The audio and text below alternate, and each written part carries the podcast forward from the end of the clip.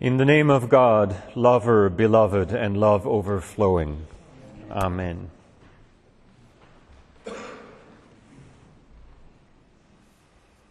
They remembered that God was their rock, the Most High God, their Redeemer.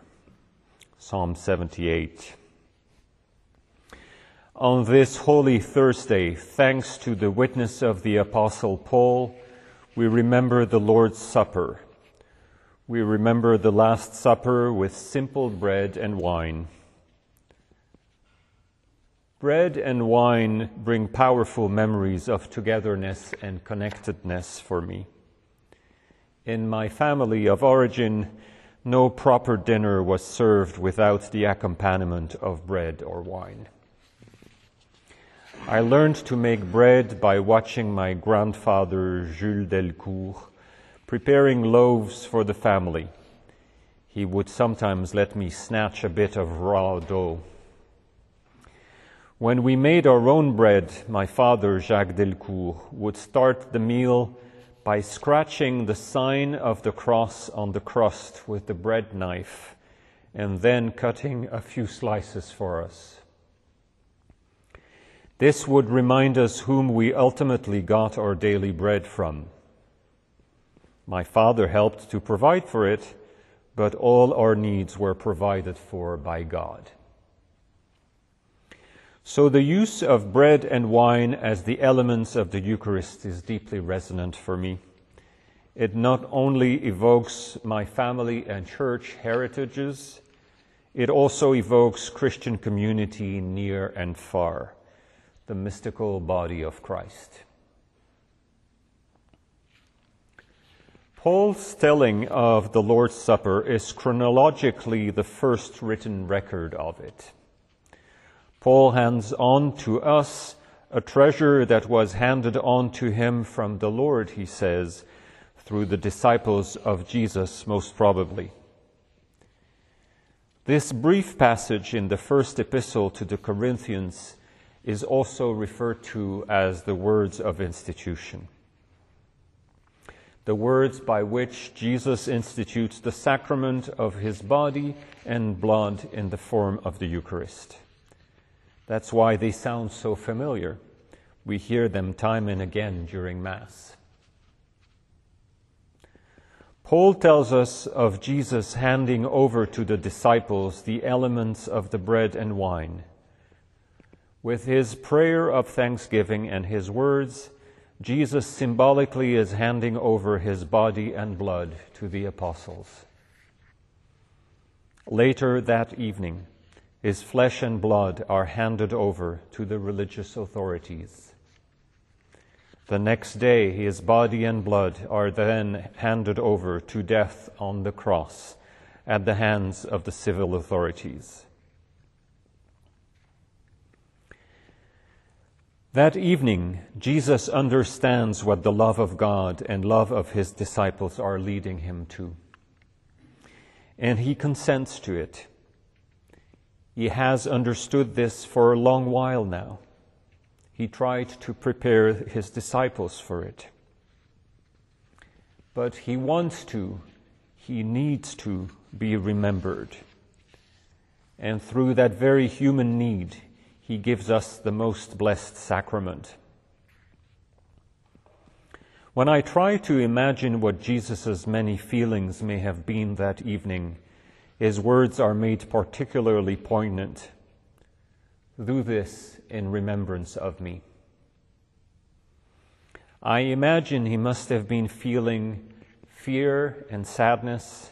At the same time, he must have trusted in God and longed for God. Did he experience regret at not having more time for his ministry? Or did he have regrets for the path not chosen in his earthly life? Was he tempted by anger at the looming betrayals?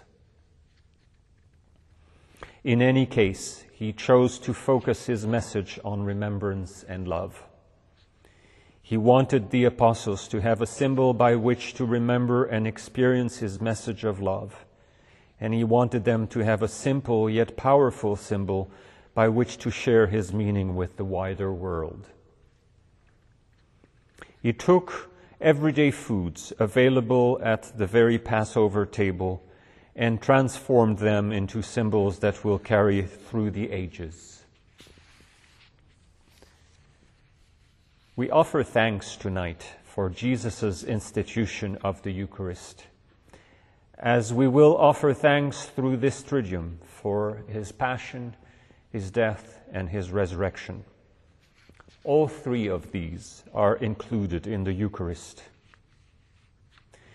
These Eucharistic signs that make tangible God's ever present grace are so easily available at Jesus' Passover table. And yet, for many, they have been hard or impossible to come by in these times of pandemic. Some churches have restarted worship in person, but not all and many people are still wary of the contagion risks involved in in person worship. Our little band of brothers has been very lucky to be able to continue to celebrate the Eucharist in the past year. We have been aware of the great privilege afforded us by the fact that we are a single household that could continue to receive the Blessed Sacrament together. Besides receiving the body and blood of Christ at the Eucharist, many brothers spend quality time in front of the tabernacle where consecrated hosts are reserved. We are blessed in all those ways. But it is important to remember that those blessings are not imprisoned within the walls of a church, of any church. The sacrament of the Eucharist is but a tangible sign of an ever present grace from God. God is in the tabernacle, and God is everywhere else too. Wherever we are, God is not separate or remote from us. I am regularly reminded of the root of our word Eucharist. It comes from the Greek Eucharistia, which means thanksgiving, gratitude. I loved discovering the word thank you when I visited Greece as a young man. Greeks say efcharisto several times a day. That seems about right for me to give gratitude with the word redolent of God throughout the day. In the Eucharist, we remember Jesus' life, death, and resurrection, and we give thanks for them and for Christ's abiding presence in our lives. So, as often as possible, I remember that the whole created universe is Eucharistic indeed. Any and all of creation reminds me of God's omnipresent grace all of creation can elicit my gratitude for God's grace so lavishly given if I only pay attention and remember it.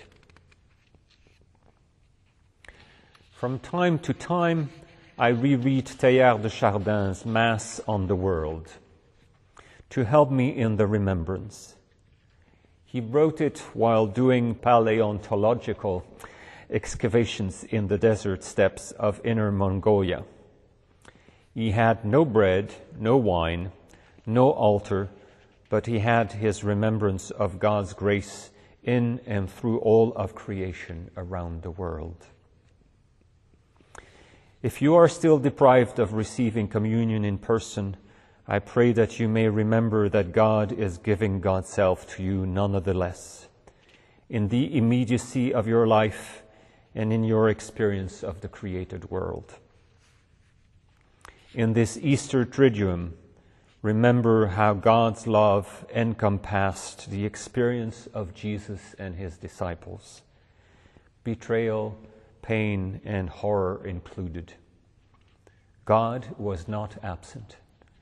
God is not absent from our own suffering, including the pain of missing the in person Eucharist.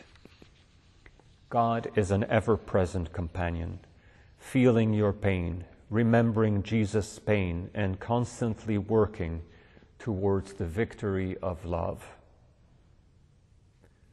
This Maundy Thursday, we remember that Christ is the victory of love. Just as Jesus loved us, we should also love one another. Amen.